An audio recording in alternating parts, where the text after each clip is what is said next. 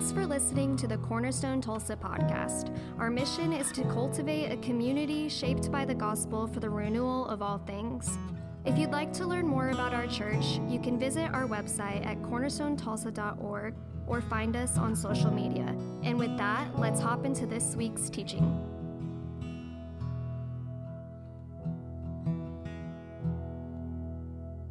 We usually stand and do a scripture reading at this portion of the service. But if you've been with us for some amount of time, you may remember that when we have a month that has five Sundays, we like to hold some space for people in the congregation to share their testimonies.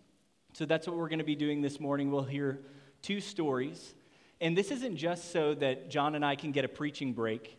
It's also something that Scripture commends to us. So, Psalm 107, it says, Let the redeemed of the Lord share their stories. And we want to provide space for our congregation to be able to speak to the ways that the Lord has moved in their lives as something that we can be grateful to God for and as something that we can then aspire to be the bodies He's called us to be. And the two stories we'll hear today, we didn't plan for this, but they're both around the theme of community. What does it look like for us to be the community that God has called us to be? And what does it look like when that's put into action? And so I hope you'll be praying for our two folks who are sharing today. Uh, we have a deep hope here at Cornerstone that we wouldn't just be a religious variety show, but that we would be a place where people can develop a rich network of spiritual friendships. And so, as these two people are brave enough to come share their story, I, I hope that you'll be praying for them individually and for a spirit of community to abide in this body. So, will y'all welcome to the stage Madison Cotherman?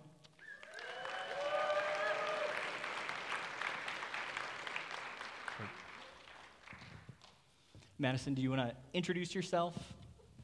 Sure. Yeah. Hi, everyone. I'm Madison Cotherman. Um, I guess a brief amount about me. Um, Yeah. I grew up in Gore, Oklahoma. I've been in Tulsa since 2016, though, and attending Cornerstone since uh, about 2020. Um, and for work, I uh, I know it's a common theme that public speaking and asking for money are like really common fears. Apparently, not for me. Um, I'm a fundraiser, so. Cool. Thanks, Madison. Uh, so sometimes when we do Fifth Sunday stories, we'll hear testimony from somebody who has a very dramatic story. They were dealing drugs, and then the Lord intervened in their life, and that's not really the case in your story, right? So tell us a little bit about the ordinariness of your story. Yeah, so when Nina asked me if I would speak today, um, my initial reaction was to instead send her a list of like 10 other people that were way more qualified than me to speak today. Um, and I kind of pulled back to that idea of what about my story is exceptional because I find such beauty in those stories of these huge mountaintop moments and those really deep valleys where we see God show up for people. Um, but I've never really felt like my my experience had that. Um, I was baptized as a baby. I grew up in the church. And so for me, rather than those big mountaintop moments, I've seen my faith grow and I'm finding God in maybe like the hills and little dips as opposed to mountaintops and valleys. Yeah. And how have you seen that as something to celebrate, maybe rather than something to say, oh, there are other people whose stories are worth telling? So for me, it's been in that attention to detail. Um, rather than God saying, "Hey, you, you know, you met me as as a teenager or in a really dark time," He's kind of trained me to pay attention to the little moments. Um, a few years ago, I felt this call to like set a word of intention over my year. And I kind of felt like God put that word on my heart. It wasn't a common word. And that entire year, I found that word popping up absolutely everywhere, all over my life. And every single time I would think, oh, that's God saying that, hey, this isn't this big moment. This is this tiny little wink that I'm saying, I'm here with you, I'm in this with you. So even when um, that timing of, you know, maybe I'm praying a prayer and the timing isn't necessarily what I expected, God is still showing up faithfully in these little tiny moments to say that He's with me, He's got this, and He's part of my story still. Yeah, that's awesome. I love that idea of a wink from the Lord in the midst of your life. Well, as a person in your 30s living out this ordinary story, What does that look like for you to walk this out in your faith? And what is the Lord teaching you in this season? Yeah, so um, a few weeks ago, John mentioned this idea that um, I am saved, I am being saved, and I will be saved. Mm-hmm. Uh, I think for probably the first 20 years of my life, I was living in that I am saved. And it's only been maybe over the last decade or so that I've shifted to that active participation hmm. of what does it look like to be in process and I am being saved. Um, so for me, uh, I think a lot of people glorify the idea of spontaneity and um, living life on a whim. Um, that's not at all my personality. Yeah. I'm a planner. I like to have a schedule for things. And so um, in my life, that's looked like building in um, opportunities to meet with God in my rhythms, my routines, and the days, weeks, and months of my life to make sure that I'm making space to mm. meet with God. Uh, a few of the ways that um, happens. Uh, a few years ago, I started a daily prayer journal. I found that if I am closing my eyes to pray, I get distracted super easily. But if I'm writing down my prayers, uh, putting pen to paper, I'm staying on track a lot better. Mm-hmm. Uh, that also means that every night when I open that journal, I'm seeing what was breaking my heart two years ago. I'm seeing the prayers God answered over the last few years um, and able to praise Him for those prayers that have been answered. Uh, a few other things I've said yes to. Um, I try to come to midday prayer on Thursdays as often as I can. It's not every week, um, but that space, if you haven't had the chance to come, I think it's at noon on Thursdays, and it is this beautiful time of peace and just no interruptions with God, a space for the Holy Spirit to move. And I'm not good about making just 30 minutes of focused time in my week. And so that's just been this really, really lovely rhythm to get into. Um, I said yes to serving with your kids. Those of you who have kids um, know that your children are um, wild and wonderful and hilarious. For yeah. me, that is like the most joyful hour and a half of my month. And if you are looking for more joy in your life, may I recommend serving with kids and like fully committing to it. Sit on the floor and read with them, do the crazy dances that are way harder than the VBS dances I grew up on. um, but it is such a joyful time, and that was not necessarily something I was comfortable saying yes to, but has yeah. really just been incredible. Um, the other big yes for me was joining an apprentice group. So I think our group started in 2020. I always get it confused between 2020 and 2021 because it was all just kind of a blur.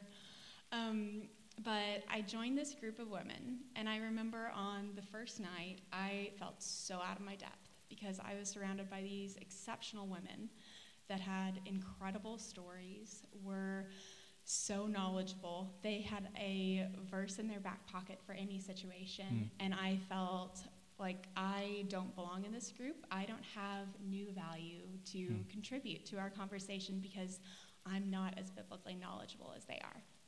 So that kind of led me to a newer rhythm I picked up in 2023. Um, last December, Andrea Bubert, I don't, she's over there probably. Um, if you don't know Andrea, you should because she's just incredible. Um, she invited everyone in our apprentice group said, hey, if anyone wants to do the Bible recap, it's this thing I do most years. It is a cover to cover Bible reading plan over the span of one year. There's, I think, a podcast and intro videos that kind of give you context to the different books. And in accepting that invitation, I had to admit that I had been a Christian my entire life hmm. and I had never read the Bible cover to cover. Yeah. And if I wanted to contribute to conversation and be um, wiser than I was finding myself in that apprentice group, I was never going to become more knowledgeable about the Bible if I didn't actually start reading the Bible. Um, so I think I've been about 20 days behind on the reading plan for the majority of the year. Sure. But I didn't let getting 20 days behind stop me from continuing it. Yeah. So right now I'm in a place of looking at my life and trying to make daily decisions that reflect okay, what decision can I make today that a year or two down the road, mm. um, my life looks different. My faith looks different. My faith looks stronger, and I know the person of Christ more than I do today. Yeah, that's awesome. And for you to say that you were in an apprentice group surrounded by people who are far wiser than you, they must be very wise because I hear so much wisdom in what you're saying. And I would just commend you publicly for making decisions now that you may not see the fruit of today, but that will bear fruit in your future. And just to, say to everybody, I didn't know you were going to talk about Thursday noon prayer. It's been an encouragement to me to see Madison at our prayer gathering most weeks because I know as a professional, you could be doing more productive things with that time. And I'm really glad to see that you've made that a priority. Uh, one thing you alluded to there, you're speaking to, is your apprentice group. And I'd love to just hear what are challenges to community that you see? What are ways that you've seen the community that you've been a part of confront those challenges, or things that you'd commend to the church that have been part of your journey with community? Yeah, so my experience of community might look a little different than a lot of 30 um, year old Christians in my experience. Um, so I am 30 years old and I am single and don't have kids. Mm-hmm. So for me, that community is not built into my daily life. I'm not going home and living in community with a nuclear family. For me, community is something that I've had to be really intentional about seeking out. Um, sometimes it's really awkward to seek out mm-hmm. community. You have to put yourself in uncomfortable situations and say, okay, I'm not going to know anyone when I walk in this room, but I'm going to meet people and I'm going to build community through that and know people when I leave this room. Mm. Um, so that's been kind of my my initial experience with broader community, and then the community in my apprentice group. What I love so much about it is that I'm in a, a multi generational apprentice group. So we have um, women in um, 20s, 30s, and 40s uh, women that are single and married and have kids and have dogs and have nieces and nephews. Mm-hmm. And we all work in vastly different fields. Um, and that diversity of thought that we are bringing to our apprentice group has been so filling for me hmm. because mm. it's made me realize how easy it is to build echo chambers for ourselves if we are only living in community with people in the exact same season and stage that we are, um, all of our fears and complaints and prayers and dreams sound really similar. But when you're living in community with people that um, have, are in different seasons than you are and have different backgrounds and different dreams and aspirations and prayers, uh, it, it makes you grateful for the life you have, it makes you realize that there are beautiful and hard things in every season, even when that's the season maybe you wish you were in. Mm-hmm. But I think that diverse community um, has only served to make me uh, more gracious, more empathetic, hopefully a little bit more Christ like. Yeah, that's awesome. That reminds me of Paul's words in Ephesians 3, where he's talking about that we would experience the breadth and height and width and depth of the love of God and this idea that I can't experience all of those things in myself. It's when I see through the eyes of the people around me that all those dimensions come alive. That's awesome. Madison, thank you for being brave enough to share with us just your ordinary journey. And praise God for what he's doing in Madison's life. Can we praise him? I want to take a second to pray for Madison, and then we'll have our next story. Father, I thank you for my sister Madison. God, I thank you for a testimony that many in this room would have longed for for themselves and that they may long for for their children or for a sibling or for a loved one. That we would not have these huge highs and huge lows, but that we would just know that you are present in our lives.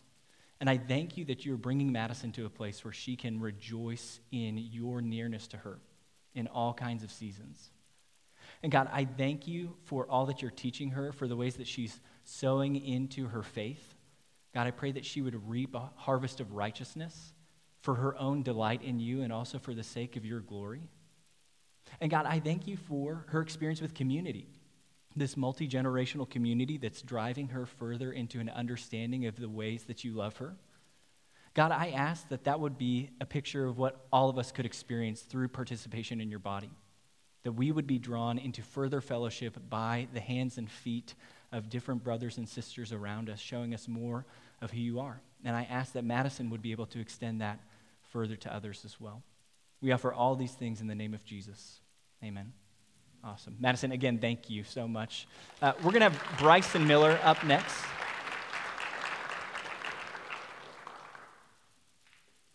Hey, Bryson. Hey.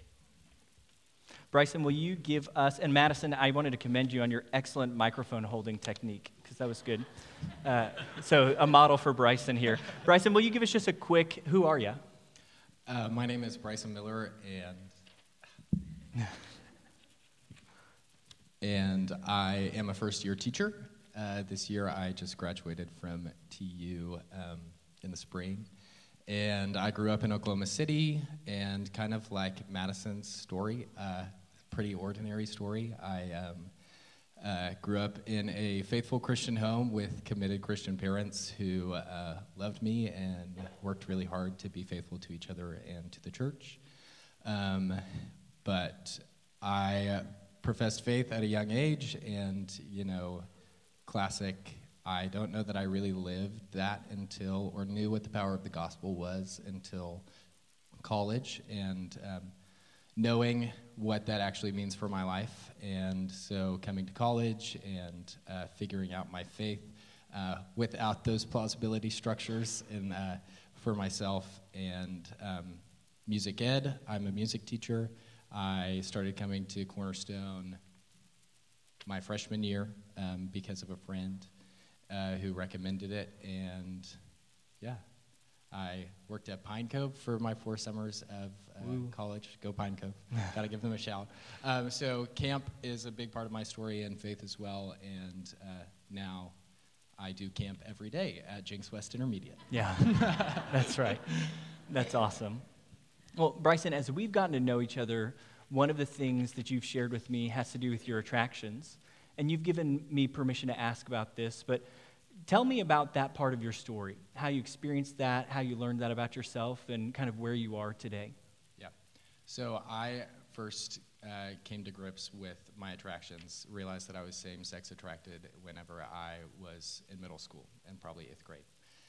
And um, through, throughout high school and in middle school and through college was just a long journey of what God has been bringing me through. And I first want to say that this is complex and yeah. it's not straightforward, and there's a lot of factors. So, um, but in high school, I don't think that I ever really admitted it to myself or um, had any real tools to deal with it, and so it's kind of just denial and um, and and shame and despair um, but then coming to college, uh, I had a friend who shared his testimony with me that involved his um, struggle with same sex attraction. And, and that was the first time that I'd ever heard about that in a Christian context. And it, it just changed my life. Mm. And I was like, well, there's no way that's not the hand of God because, because um, I didn't really want to be at TU, uh, but God had made a way for me to be there and um, and the connection with this friend was also the same kind of just um, a God wink, like uh, Madison talked about, mm. and and then that just kind of opened the door for me to be like, okay, what does this mean for my life? And I can't I can't go on ignoring it. Um, a lot of my thought process prior to that point was, uh, tomorrow it'll be better. Hmm. You know, tomorrow I'll be done with it. Yeah. Uh, and I think we all kind of lean into that sometimes. Um, so that began the long process throughout college and, and still reading and doing research and trying to be open about my story and uh, telling my family and opening up those conversations, having conversations with my friends, and um, yeah, just uh, doing that hard work. Yeah. And um, that's taught me a lot about myself and uh, God's love for me. Um, I, like Paul says in 2 Timothy, I am the worst of sinners, but so are you, and so are we, which yeah. is good news. Um, mm. And why is that good news? Because no matter how broken I feel, mm. uh, Jesus is there for me just like he is for you. Yeah. And um, whenever I'm in the depths of despair, uh, I'm tempted to think, and Satan wants to tell me that I'm an alien, you know, or that I'm other. But uh, whenever I realize that Christ died for you and for me because of the same depth of sin, then that reali- that makes me realize that I have brothers and sisters who are who are who have the same sin problem. It just looks a little bit different on the outside. And so my attractions can't and my sin often can't hide with some shiny uh, veneer or it get, doesn't look really shiny on the outside. And so God has placed those boundaries in my life. Um, and I've realized how much the God of culture is sex and how much the God of culture is marriage. Um, and uh, Jesus asked me the same thing that I think he asks all of us is that um, just like the rich young ruler, he wants us to give it all up. And, and I feel that in maybe different ways than some people. Um, he wants me to give it all up. And just like Mary, he asked me to leave everything that I value at his feet. And uh, just like Paul, he says, My grace is sufficient for you. Yeah. And I've prayed more than three times. Yeah. yeah. and uh, and God hasn't chose to heal me miraculously in a moment, and He says that my grace is sufficient for you. Yeah. And um, and C.S. Lewis says that uh, God doesn't just want a cottage. You know, we invite Jesus in, and we expect Him to do a, a renovation here or there, or um, change a window or hang up some new curtains, but then we find that he's kicking down walls and he is uh, moving the studs, and we're like, God, what is happening? And he says, I didn't want a college, I want a palace, and I intend to live in it. Yeah. Bryson, if I can just pause and say thank you for sharing. Because, like you just pointed out in your own story, it wasn't until college that somebody else was able to speak into experiencing something that you had experienced that was creating shame in you, guilt in you. And I just want to recognize this may be somebody's first time hearing somebody publicly in a Christian context saying, Hey, I experienced same sex attraction. So thank you for that. And yeah, yeah. Man, yeah. I also just want to say to the congregation can you not hear how much time Bryson has spent in Scripture and in study in response to what you've been walking through? Which is just a commendation to you that you haven't experienced something and let it drive you away from the Lord, but you've pursued Him. And I'm so encouraged to know that, that every other sentence you're quoting Scripture without needing to reference it. and so, thank you for that. And you may have answered some of this, but how do you sense the Lord Jesus is inviting you to steward the attractions that you feel in this season as a disciple?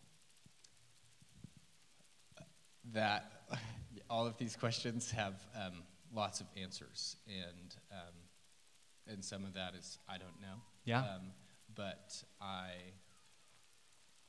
think that specifically, like I said, if the God of our culture is is sex and sexuality, then the the fences in my life invite me to be radically opposed to that and radically opposed to the God of our age and live a life differentiated. And um, whenever I was first like reading Washed and Waiting and um, and like thinking about okay, what does this mean for my life? I I want to be the best church member. I want to be the best brother. I want to be the best teacher. I want to be the best uncle that I can be. And um, the gospel is applicable to that and allows me to uh, lean into the grace that follows my sin and, and pursue pursue those avenues to their full extent with the help of Jesus. And so that's what I want to do. I don't I don't know if God wants me to be married in the future. I don't know if He wants me to live a life of vocational singleness. Yeah. I'm still working on that, but um, I trust that God will reveal that in its time. And until that, I want to be uh, radically differentiated and living a life that shows that I'm transformed and just said it instead of saying that I'm transformed Yeah. and being a hypocrite like Sure. I've done in the past. Sure. Yeah. Well, and I, I so appreciate that you don't know. And we're in process. And I think there can be a real temptation in a moment like this to present it as like a past tense story. This is what the Lord taught me long ago, and now I'm finished. And but no, you're in process. I said that many times. Yeah, totally. So I just, I, I hear you in that. So I hear you expressing this countercultural commitment to either commitment to Christian marriage or to celibacy, and you're discerning what that will look like for you. What is the kind of community that someone who's made those countercultural commitment need to look like? Short answer: supernatural community is the is the thing that I think God has been reminding me is um, is accessible through the gospel. Um, like John talked about a few weeks ago, the conflict is staying staying in the fight, and that is a mark of a supernatural community, um, and that is part of what is necessary. And um,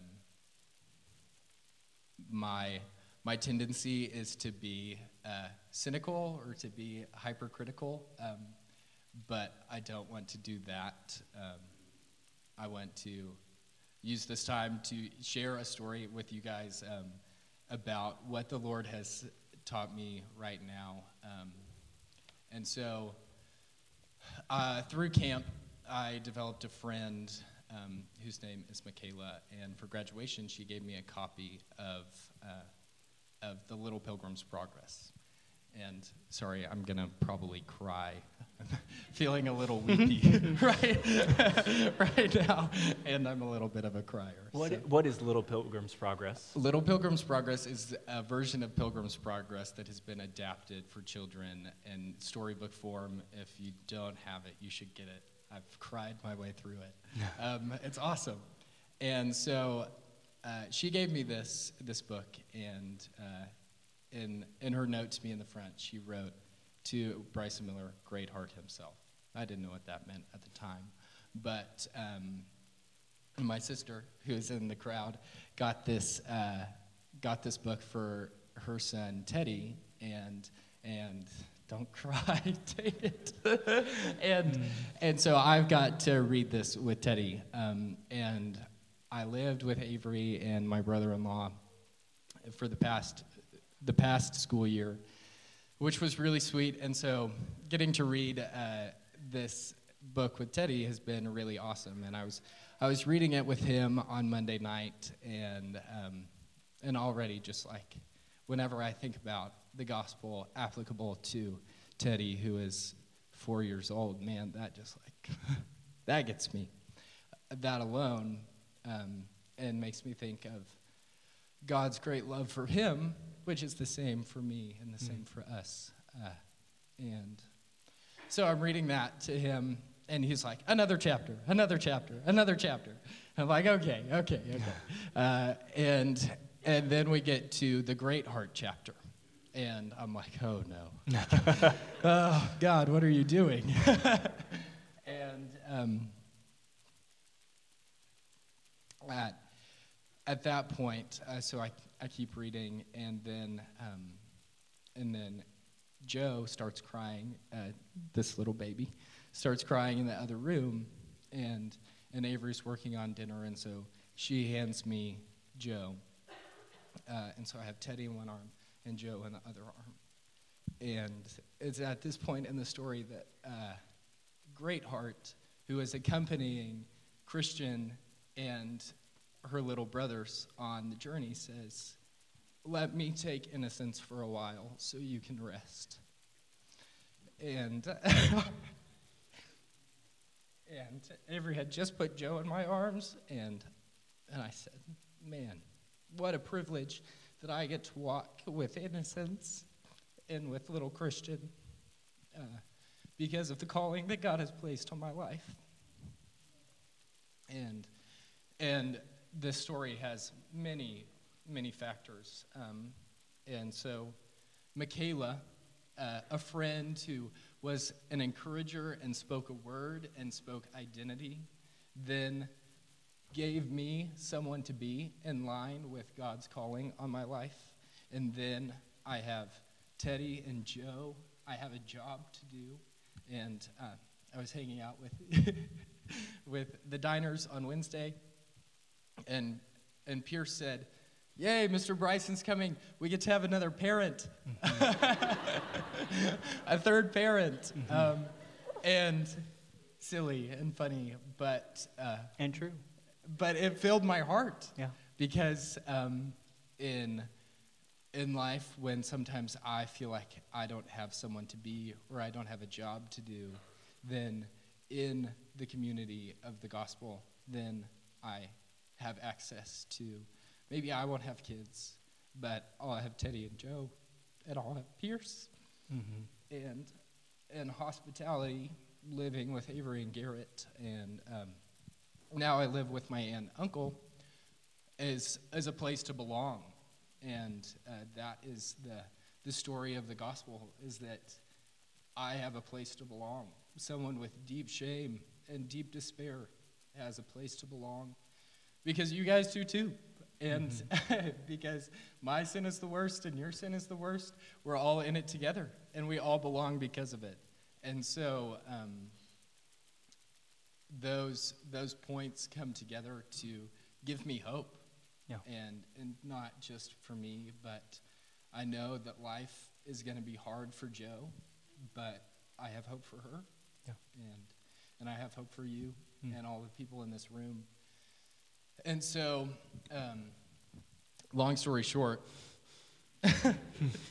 long story long, as is actually the case with most of my stories. Um, I, I need the church to be the church in a specific way. Um, that sometimes it feels like married people don't need the church. Um, but I need the church to be supernatural community because if I don't, then I can find the Amazon Prime version online cheap and really easy with just a click, you Yep. know, and um, and I don't want that. Um, I don't want to go back to those idols in my life. Um, I want the real thing, and I want the hard won thing, um, because those are the moments that fill my heart and give me hope. Yeah. And and so that's what I would say. I, I would tell you to read The Gospel Comes with a House Key by Rosaria Butter- Butterfield because it's the best book that I've read in a long time. And, and believe in supernatural hospitality and community that um, the people need it and, and you need it and we need to do it together. Um, we need people to belong. We need to make people belong because if they don't, they're going to find it online. They're going to find it in the LGBT community. They're going to find it at a bar. They're going to find it um, with fantasy football or whatever. and those Yeah. things um, are not. Those things are not eternal, but um, the community of the gospel is. Yeah. Thanks, Bryson. I'm reminded of Pete Scazzero. He talks about the commitments of marriage and the commitments of celibacy, which, if we're not married, we're in the commitments of celibacy. And he talks about how the gift of marriage is that we would know the intimacy in a single relationship that Christ has with his church. But he talks about in the calling of celibacy, there is an intimacy that we experience with the breadth of Christ's body. And I'm so encouraged in hearing you speak of the number of people that I know you are invested in their lives, that you're taking full advantage of a season where you have not been called to a single person. And I know that carries its own pain and baggage, and who knows if that's where the Lord will have you forever. But I'm glad that where He has you right now, you're faithfully stewarding. And I did just want to pan out for a second here because I don't want to reduce your story and your testimony to same sex attraction. There's so much more to you than a single sin area. Is there anything that you would say, either that the Lord is teaching you right now or a hope that you have for the church?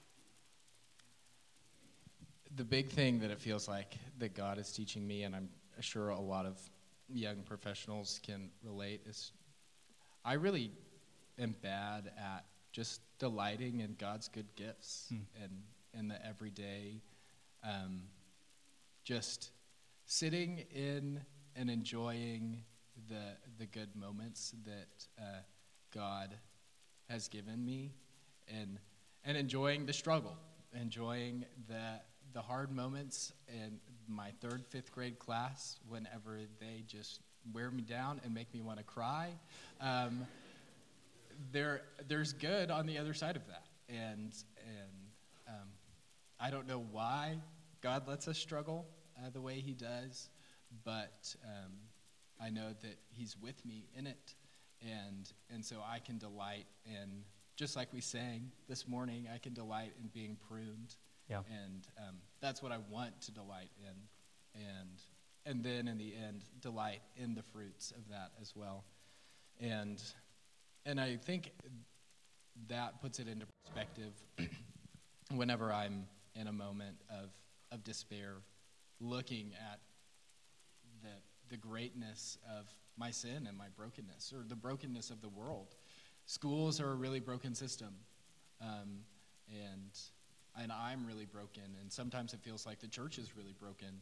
Um, but whenever I practice delight and recognizing intentionally and worshiping through God's good gifts, then um, it counterbalances that despair and, and reminds me to hope instead. And Mm. that's what we're supposed to do. Yeah. Will y'all pray with me for Bryson? Father, I thank you so much for this brother whom I've gotten to know over the past year of us being here. I thank you for the gift that he's been to me and my family personally, that I have a son who can say, hey, we have a third parent whenever Mr. Bryson's coming over for dinner. God, I thank you for his vulnerability in sharing. It's a scary thing to share any part of us from a public place like this, let alone the part of us that we feel very complicated about in the midst of sin and shame. God, I pray that you would honor what Bryson has done this morning in his own life, that he would experience abiding and abundant peace and joy in you. And God, I pray for this church who's listening. God, I pray for those in the room who needed to hear this message because they find themselves in the same place. Would they see that there is freedom and healing no matter the sin? And God, I pray for those who are hearing Bryson and they don't experience the same exact manifestation of sin, but they experience the same sin condition. I pray that Bryson's word would be a balm to their soul, that we would see that we are loved more than we could ever imagine, in spite of where we find ourselves. And that's evidenced in Jesus' atoning death and resurrection. God, I pray for supernatural community to be here at Cornerstone. We need it. In order to be faithful to the lives you are calling us to live, we need you to fashion us into a new people. And God, I pray for Bryson that he would experience that richly here and that he would extend it to others who need it. God, we thank you for him, for his life, and for all that you've done in and through him. It's in Jesus' name we pray. Amen. Awesome. Well, y'all say thanks, Bryson. Thanks, brother.